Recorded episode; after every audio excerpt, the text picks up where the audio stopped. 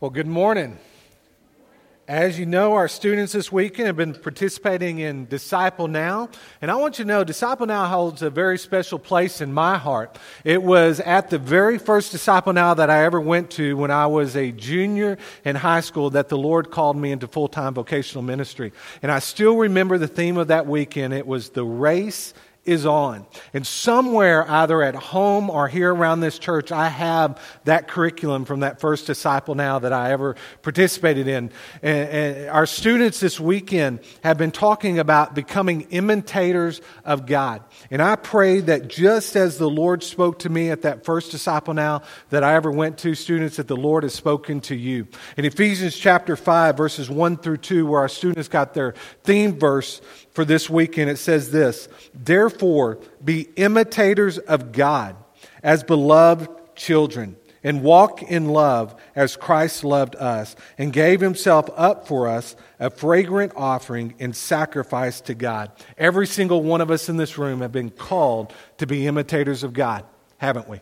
Every single one of us. This isn't something that just our students are to do. This is something that every single one of us in this room have been called to, as we just read here in Ephesians chapter 5. You may ask yourself, well, how do I imitate God? How do I become an imitator of God? You know how you become an imitator of God? You take God's word, you study God's word, and you apply God's word to your life. That's why I'm so excited about our reading plan. Bill's already alluded to this that we're starting up this Wednesday. My prayer and challenge for every single one of us in this room is that all of us will participate in this particular reading plan. As we've shared over the past couple of weeks, this is a little bit different from any reading plan that you possibly have done in the past. We're going to read through the New Testament twice and the Old Testament once, and this will be a chronological reading. Kind of, we'll read as the events within God's Word was were, were, were uh, actually occurred.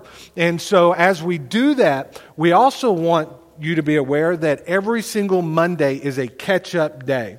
Well, you may be saying right now, as you begin this program, man, that's kind of lazy, isn't it? That we're not going to commit to read God's Word seven days a week. Um, and I'm not going to say that at all. What I want you to know is that most people stop a reading plan after just a couple of weeks because they get behind and they get frustrated and they just kind of give up. So I want you to know every Monday is a catch up day. Well, you may say, well, what happens if I get behind a week or two weeks or three weeks? Here's what I'm going to challenge you to do if you get behind by that number of days. Start reading at the day that everybody else is at. Because it's better for you to read God's Word than become frustrated and discard God's Word and say, well, I'll start reading God's Word at the next, the next time we do a reading plan. Don't do that. Take God's Word Study God's Word, and let's use God's Word to help us become imitators of His. The Bible says in Hebrews 4:12, "For the Word of God is living and active, sharper than any two-edged sword, piercing to the division of soul and of spirit, of joints and of marrow, and discerning the thoughts and intentions of the heart." This word right here is living and active. We read in 2 Timothy chapter 3 all scripture is breathed out by God and profitable for teaching, for reproof, for correction, and for training in righteousness, that the man of God may become complete, equipped for every good work. You want to know how we become imitators of God? We take God's word, we read it, and we do what God's word says. That's what God's Word does. It equips us so that we can be about every good work that He has called us to do. If you have your Bibles, turn with me this morning to, uh, to, to Matthew chapter 5. And we're going to pick up this morning where we left off last week. We were in the middle of, of walking through the Sermon on the Mount together, and I'm excited about the verses that we're going to look at this morning. But Matthew chapter 5, beginning in verses um, verse 38. We're going to read verses 38 through 42 together this morning. So, Matthew chapter 5, beginning in verse 38, and we'll read through verse 42. This is what it says. You have heard that it was said, an eye for an eye and a tooth for a tooth. But I say to you, do not resist the one who is evil. But if anyone slaps you on the right cheek, turn to him the other also. And if anyone would sue you and take your tunic, let him have your cloak as well. And if anyone forces you to go one mile, go with him two miles. Give to the one who begs from you, and do not refuse the one who would borrow from you. You know, in this passage of scripture this morning, some of the most recognized passages within the entire Sermon on the, on the Mount are located. So we got a lot to unpack this morning, and I'm excited about diving into God's Word with you. Um, keeping with our Disciple Now theme, our message point this morning is this Kingdom citizens imitate God. Kingdom citizens imitate God. Notice point number one this morning. It's this what the law taught. What the law taught. Jesus said, You have heard that it was said, an eye for an eye and a tooth for a tooth. Within our focal passage this morning, Jesus begins quoting from the Old Testament, as he has done over the past several weeks as we've walked through this section of Scripture. Jesus quotes from Exodus chapter 21, Leviticus chapter 24, and Deuteronomy 19. And these verses refer to the ancient law code called lex talionis, or the law of retaliation. Um, the law states if a crime is committed, then the punishment should equal the crime. You know, the reason God gave man this law is because there was a day when people actually took the law into their own hands. And they determined the punishment based upon what was done against them. For example, in Genesis chapter 4, we read this story of, of Lamech. And it says this Genesis chapter 4, verse 23. Lamech said to his wives, Adah and Zillah, Hear my voice, you wives of Lamech. Listen to what I say. I have killed a man for wounding me, a young man for striking me. If Cain's revenge is sevenfold, then Lamech's is seventy sevenfold. You know, Lamech was a savage man. He took the law into his own hand, and because somebody wounded him, he turned around and killed them. How many of you know people with just pure venom in, in, in, in, in, within them? Man, they are just some of the most vile, evil people on the planet. Do you know anybody that seeks to go above and beyond what the law requires in order to um, inflict wound or uh, what the law allows? You know anybody like that? Have you ever met someone with that kind of hatred? You know, kind of you scratch my car and I'm going to get my monster truck and I'm going to run over your car. You know, that just seems fair to me. Well, that's kind of how the law was, um, people took the law into their own hands before the law of retaliation was actually put into place. One commentator says this Harsh and demanding as such a principle appears to enlighten people of our day. It should be remembered that it was a tremendously significant advance above and beyond the primitive thinking of the untrained people who first heard it. The law of the jungle was far different.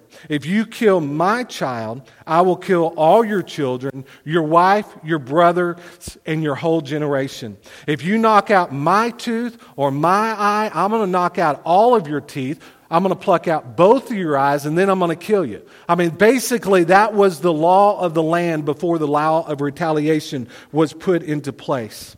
Harsh, yes, but it was certainly an improvement for sure. Before God's law was established, retribution and revenge was carried out by the individual. But once the civil law was established, essentially a judge and jury had to do the convicting before the punishment could be levied and put into place. You know, every single day, you and I live in a world where people like to take the law into their own hands, don't they?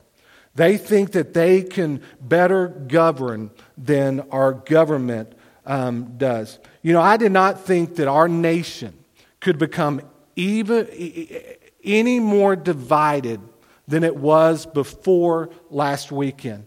But this weekend, I stand corrected. Here's what I know I know this the source of our salvation is not who resides at 1600 Pennsylvania Avenue. The source of our salvation is the Lord Jesus Christ. God's word says this in, in Psalm 27. Some trust in chariots and some in horses, but we trust in the name of the Lord our God. Now, we put our hope and faith in Jesus. We don't put our faith and hope in, in, in, in, in just this world system. We put our hope and faith in the Lord Jesus Christ. Notice our second point this morning. Our second point is this what Jesus taught. Jesus said this, but I say to you. As we have read and studied throughout the Sermon on the Mount, Jesus' standard always goes above and beyond what the law prescribed. For example, the law is here. This is kind of the benchmark for the law. What did Jesus do? Jesus said, Here is the law, but I am telling you this. Jesus always said, you know, the law is here, but what I am going to prescribe is here. A lot of people like to believe that Jesus' law or his teaching actually was about more tolerance in the world. So they say that, that God's standard, the law standard, was here, but Jesus actually came and lowered those standards. I want you to know right now, Jesus did not lower anything. Jesus, in fact, next week we're going to look at this. Jesus called every single one of us to a life of perfection. Be perfect as your heavenly Father is perfect. So God's standard is here, and then what Jesus says is here's what I am telling you now. And so keep that in mind that, that, that we serve a Savior who has established for us a, a, a benchmark for living that calls us to imitate God the Father. Within the next first few verses, we will see Jesus give us that new standard for living. Jesus taught that you and I should not seek, number one, we should not seek revenge. We should not seek vengeance. Jesus said, But I say to you, do not resist the one who is evil. Do not push back when somebody pushes you. I don't know about you, but if somebody pushes me, my natural reaction is to push back, right? Probably most of us in this room, that is our natural reaction. When someone pushes us, we're going to naturally push them right back. But that's Jesus is saying that when someone that is evil comes to you, don't, don't fight back. Don't push back. Be an example of God's love and God's mercy. I want you to know before we dig into these next few verses, Jesus is not talking to the nation of Israel here. He is not telling the nation of Israel that they are not to defend themselves. What Jesus is doing is he is talking to his disciples and telling them as you do life with everyday people, this is how you should respond. Okay, so keep that in mind as we walk through these passages of scriptures today. We're not to resist the one who is evil. What we are to do is to respond as Jesus Christ would respond. Think about the Lord Jesus Christ in his final hours here on planet Earth before he went to the cross and died on that cross for our sins. Think about the amount of punishment that was inflicted upon him because he was the Son of God. Did Jesus push back? No. Did, did, did Jesus call down the angels from above to, to, to remove him from the cross or to remove him from the infliction that he was receiving? No. What did Jesus do? Jesus carried his own cross up to Calvary's Hill. He, he was placed hands outstretched, feet downward on a wooden tree, and his hands and his knee and his, his feet were nailed to that cross. Those Roman soldiers took that cross and they picked up that cross, and that cross um, shot down into that ground. And when that happened, all of Jesus' weight. And from that moment on, as Jesus hung upon that cross, he fought for every breath that he took up until he took that final breath. At any time, Jesus could have pushed back. Jesus is the author and perfecter of life. He was the one that gave breath to every single person that hit him and spit upon him and inflicted him with the kind of the amount of pain that he that he received. At any time he could have done that. But Jesus didn't do that. Why? Because he knew that the only hope for those that were nailing him to that cross that day was himself and his blood as they have an opportunity to, be, for once and for all, to be reconciled to God the Father. Jesus could have resisted those that ultimately killed him, But he did not because he knew that he was the only source of their salvation. You and I can resist those that try to harm us, or we can point them to the Lord Jesus Christ. So, as we walk through these next few things, realize that we can respond out of anger and rage and hit back, or we can respond with love. So, notice the next thing here Jesus tells us to turn the other cheek. In verse 39, Jesus said, But I say to you, do not resist the one who is evil, but if anyone slaps you on the right cheek, turn to him the other also. Let me tell you once again what this passage of Scripture is not saying. It is not saying that you and I are not to defend ourselves. This passage of Scripture is not saying that you and I need to be the doormats of the world. Okay? It's not saying that at all. We are never called to be the world's doormats. What we are called to be is salt and light in this dark, tasteless world. I remember whenever I was, um, I think I was a junior or a senior, I went to FCA camp. And the camp pastor actually preached a message from this particular passage of Scripture. And I'll never forget that illustration. Some 30 years later, I still remember um, most of the details of this. I'm probably going to get a few of these details wrong. Um, but I remember the camp pastor sharing this story about this big, burly athlete that had become a Christ follower. And he shared this story about how when he trusted Jesus as his Lord and Savior, his life was radically different. He began to read the Bible daily. He joined study groups any opportunity that, that he had. He hid God's word in his heart. And, and anytime he had the opportunity to share his, his faith with someone else, he shared his faith. I mean, it's just a great story that, that he shared and great story of a life that was transformed by the Lord Jesus Christ. Well, he went on to share the story about how this athlete was out with a couple of buddies of his one day and as they were out and about, there was someone that tried to pick a fight with this athlete. And so, you know, the athlete wasn't going to have anything to do with that. He was going to respond in love. But for some reason, this guy just hauled off and hit this athlete. Man, just punched him. And that athlete took that punch, and, and the guy was trying to get him to fight back with him. And the athlete said, I'm not going to, I'm not going to get in a fight with you. And so that guy, realizing he wasn't going to get hit back, actually hit that athlete again. Well, the next time that he was hit, that athlete reared back and hauled off and knocked that guy to the ground and knocked him out. And one of his buddies turns to him and says, Doesn't God's word say that you're to turn the other cheek? And he said, I did turn the other cheek, but it doesn't say what to do after that. and so, I want you to know this. This passage of Scripture is not talking about you and I being punched by our enemy. In biblical times, it would have been less insulting to be punched by your enemy than to be slapped across your right cheek. Among Jews, nothing would be more demeaning than that. And the picture is this that there's a person right here and they're facing you. And you would take your hand and you would rear back and you would slap them across that, that right cheek. And receiving a blow like that would be humiliating. John MacArthur in his commentary says this. He said, To strike someone elsewhere on the body might cause more physical harm, but a slap in the face was an attack on one's honor and was considered to be incredibly humiliating. It was to be treated with disdain as being less than a human. Even a slave would rather have been struck across the back with a whip than be slapped in the face by their master's hand.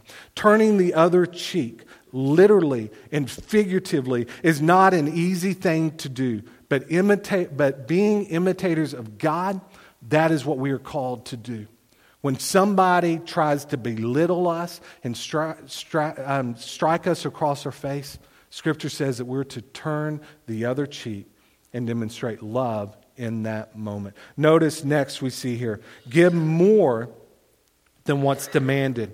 In verse 40, if anyone sues you, would sue you and take your tunic, let him have your cloak as well. A tunic was an undergarment, very much like a shirt. And a cloak would be equivalent to a coat that we would wear today, but it would also double as a blanket that a person would use at night. It may be hard for you and I to realize this um, because most of us, when we go to our closets and open up that door, we've got probably dozens of shirts that are lined up in our closets. In first century, most men only owned one shirt and if they were really well off, they might own two shirts, but they certainly would only own one coat. The Old Testament scripture teaches that if a person used their coat as collateral against a loan, that coat was to be returned every night at sundown so that that person could, could use that coat to stay warm at night that shows us how valuable this outer garment was. And then Jesus comes along, and Jesus says this what he is teaching is that if you are sued and the, the, the, the, the fine levied against you is your shirt, what does Jesus say? Hey, give them your coat as well. Man, that is some radical teaching because A, that person only owned one or two shirts, and they certainly owned only one coat. Why would Jesus tell them literally to give the coat and the shirt off their back to, to make amends with their enemy? What Jesus is saying here is make sure there is no ill will between you and your adversary. We are to demonstrate the love of God, which always leads us to go above and beyond what the law prescribed. Notice the, the next thing here. We're called to go the extra mile. In verse 41, Jesus said, If anyone forces you to go one mile, go with him two miles. In Roman um, time, in the, in, in the first century, the Romans had a law that gave the Roman soldier the authority to force civilians to carry their packs for a Roman mile. Okay, imagine this. Those packs were not light. They would be incredibly heavy, incredibly cumbersome. They would have everything that they owned in, in those backpacks. And a Roman at any time, as he was walking down the road, if he saw a Jew, he could, he could, he could um, require that Jew to carry his backpack for one mile. Let me give you a couple of exam- examples of how a, a Jewish man could have responded to that Roman soldier. Example number one is this a Roman soldier is marching along the road. While you're out working in your field, you are down on your hands and knees and you're pulling up weeds, you're, you're, remo- removing rocks and sometimes big old boulders to get your field ready for harvest. And all of a sudden, this Roman soldier comes walking down the road. Man, you're hot, you're sweaty, you're angry because you've been working out in the field all day long. And all of a sudden, this Roman soldier says, Hey, you worthless Jew, get over here and fulfill your duty to Rome and carry my back the required mile. If that happened to you, what would you do? Well, let me tell you what you would do. You would do it because it was the law, but you certainly would not be happy as you did it. Um, a Roman mile was about a thousand, or it was a thousand steps. It was not 999 steps. It was not 1,001 steps. It was 1,000 steps. And so I can just imagine if I lived in the first century and this happened to me, I would probably um, be a few feet behind that Roman soldier. And as I was walking my 1,000 steps, I would probably be saying a few things underneath my breath. I'd probably be counting the steps. One, you worthless scumbag. Two, you worthless whatever. I mean, I'd be making all kinds of things up as I walked along that road, counting out those 1,000 steps. And at the conclusion of those steps, I would drop that pack. I would say a few choice words at that man, and I would go home. Let me ask you a question. How do you think that Roman soldier, how do you think he felt about your God? The way that you treated him as you carried that pack for one mile. Well, you may say, well, look what he did to me. Well, that's not the point of this story. Imagine example number two. What Jesus teaches is even more radical than what the law stated. Jesus said, Don't go just one mile, but go two miles. I can imagine as Jesus was seated, seated there on, on that Sermon Mount and the disciples were all gathered at his feet, I can just imagine Peter saying, when he heard go not just one mile, but two miles, I could hear Peter under his breath saying, Are you serious, Jesus? I mean, that's probably how we would respond if we were told that we were mandated not just to go one mile, but to go two miles. Imagine what would happen if you carried that soldier's pack, knowing that that soldier was in desperate need of God the Father. As you go, you begin to have a conversation with that soldier and you realize that that soldier and you have many things in common. Both of you are married. Both of you have two children. Both of you are dreamers. You dream of a better world. You dream of a very better society for both of your, your peoples. And, and that Roman soldier, man, he has a dream that one day he's going to build the, the largest Colosseum to date in the city of Rome. So this man's a dreamer, just like you're a dreamer, and you begin to walk along with him and, and you strike up a conversation with him, and, and you have a very fruitful conversation. And before you know it, you've gone your required mile. And that Roman soldier turns to you and say, Hey, thanks for, for carrying my pack for me. And you respond to him, Hey, I'm not just going to carry your pack for one mile today, I'm going to carry it for two miles. And as you begin walking down the road, that second mile with this Roman soldier, you begin striking a conversation up about God the Father. You ask him, Do you know who created the heavens and the earth? Man, do you know who created that mountain over there? Do you know who's responsible for creating the Sea of Galilee that's just right down over here? Do you know who is the author of life? Do you know who gave you your breath of life? And do you know who's going to take that breath away from you one day? And you begin to ask this man about his relationship with God. And at the conclusion of that second mile, the Roman soldier will not prevent you, uh, allow you to go any further. And so he turns to you and he tells you, I've never met a man like you before. Thank you for all that you have done for me today.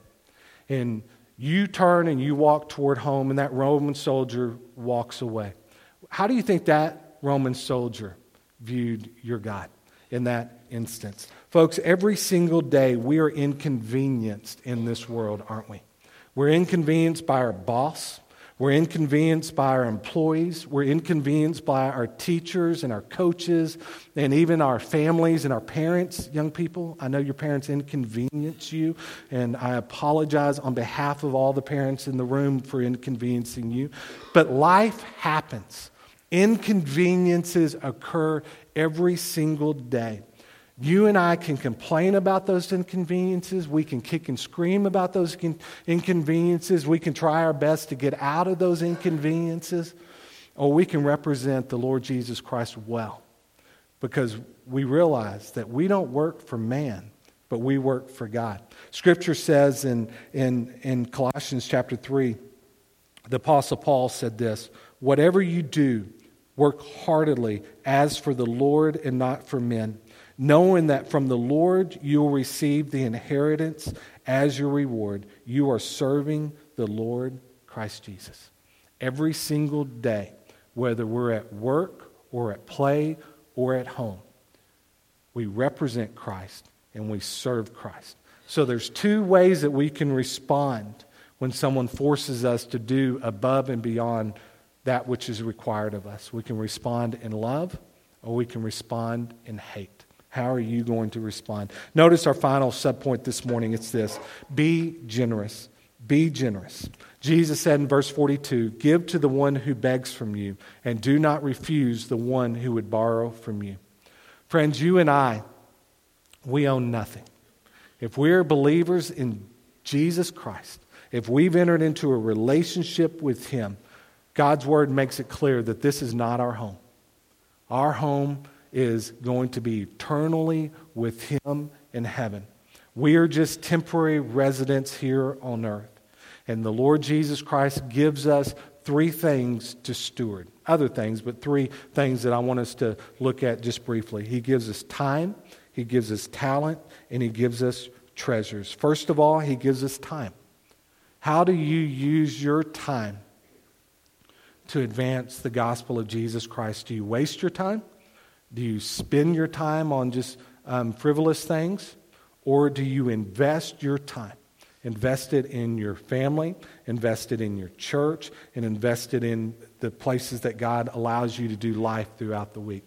Every single one of us in this room have 168 hours a week to spend one way or another. How do you invest your time? Talents. Every single one of us in this room are, have talents and we have gifts. How do we use those gifts to advance the gospel of Jesus Christ? You and I were created and gifted not for just corporate America, okay? It's important to understand here. We were not gifted for just corporate America. We were also gifted to use those gifts within our homes as well as in the church. So use your talents well. And the final thing is treasures. Our bank accounts are not His, our cars are not His, our, our homes are, are, are, are not ours, they're His. Sorry. They're all His. Sorry. We own nothing, okay? It all belongs to God the Father. All belongs to God the Father.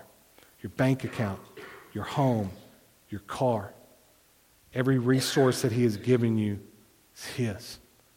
Let's steward that which God has given us for the sake of advancing the gospel of Jesus Christ across the street and around the world. Give to the Lord what is the Lord's and use that which you have left over, not for yourself, but for the sake of the advancement of the gospel of Jesus Christ. A Christian, as Christians, we no longer belong to this world. We belong to the Lord Jesus Christ. Imitators of Christ live upside down lives. We live our lives out according to God's word. We live different, we serve different, we steward differently for the sake of Christ.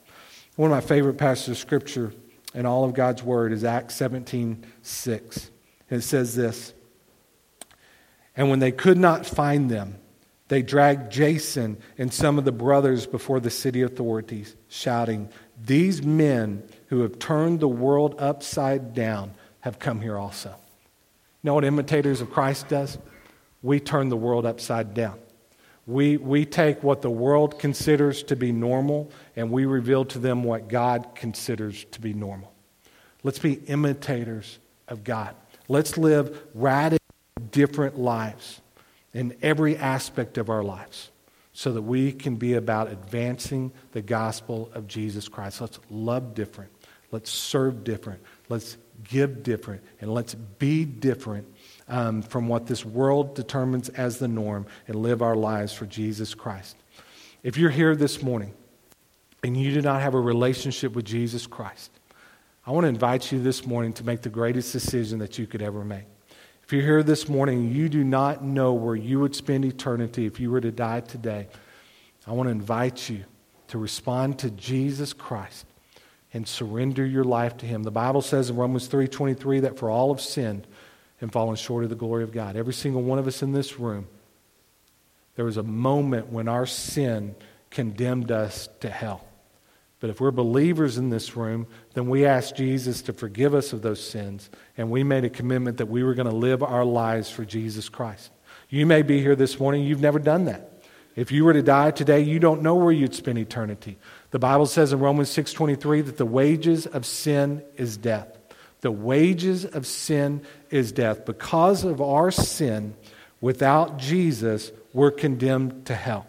But it goes on to say, but the gift of God is eternal life through Christ Jesus. Jesus Christ provided us a free gift, and that gift is eternal life if we respond to Him. To respond to Jesus, we must confess with our mouth that Jesus Christ is Lord and believe with our heart that God raised him from the dead. The Bible says in John 3:16 that for God so loved the world that he gave his one and only son that whosoever believeth in him shall not perish but have everlasting life. God loved each and every one of us so much that he sent his son Jesus to this earth to die on the cross for our sins, to be victorious over death and victorious over life so you and I can enter into a relationship with him. So if you're here this morning, you do not know Jesus as your Savior, let me encourage you this morning to make the greatest decision that you could ever make. Repent of your sins and cry out to Jesus to be your Lord and Savior. You may be here this morning. The Lord's leading you to become a part of this faith family, and we invite you to come. If the Lord's leading you, I'll be here at the front and would love to share with you how you can become a member of Friendship Baptist Church. You may be here this morning. You may need to just come and kneel at this altar.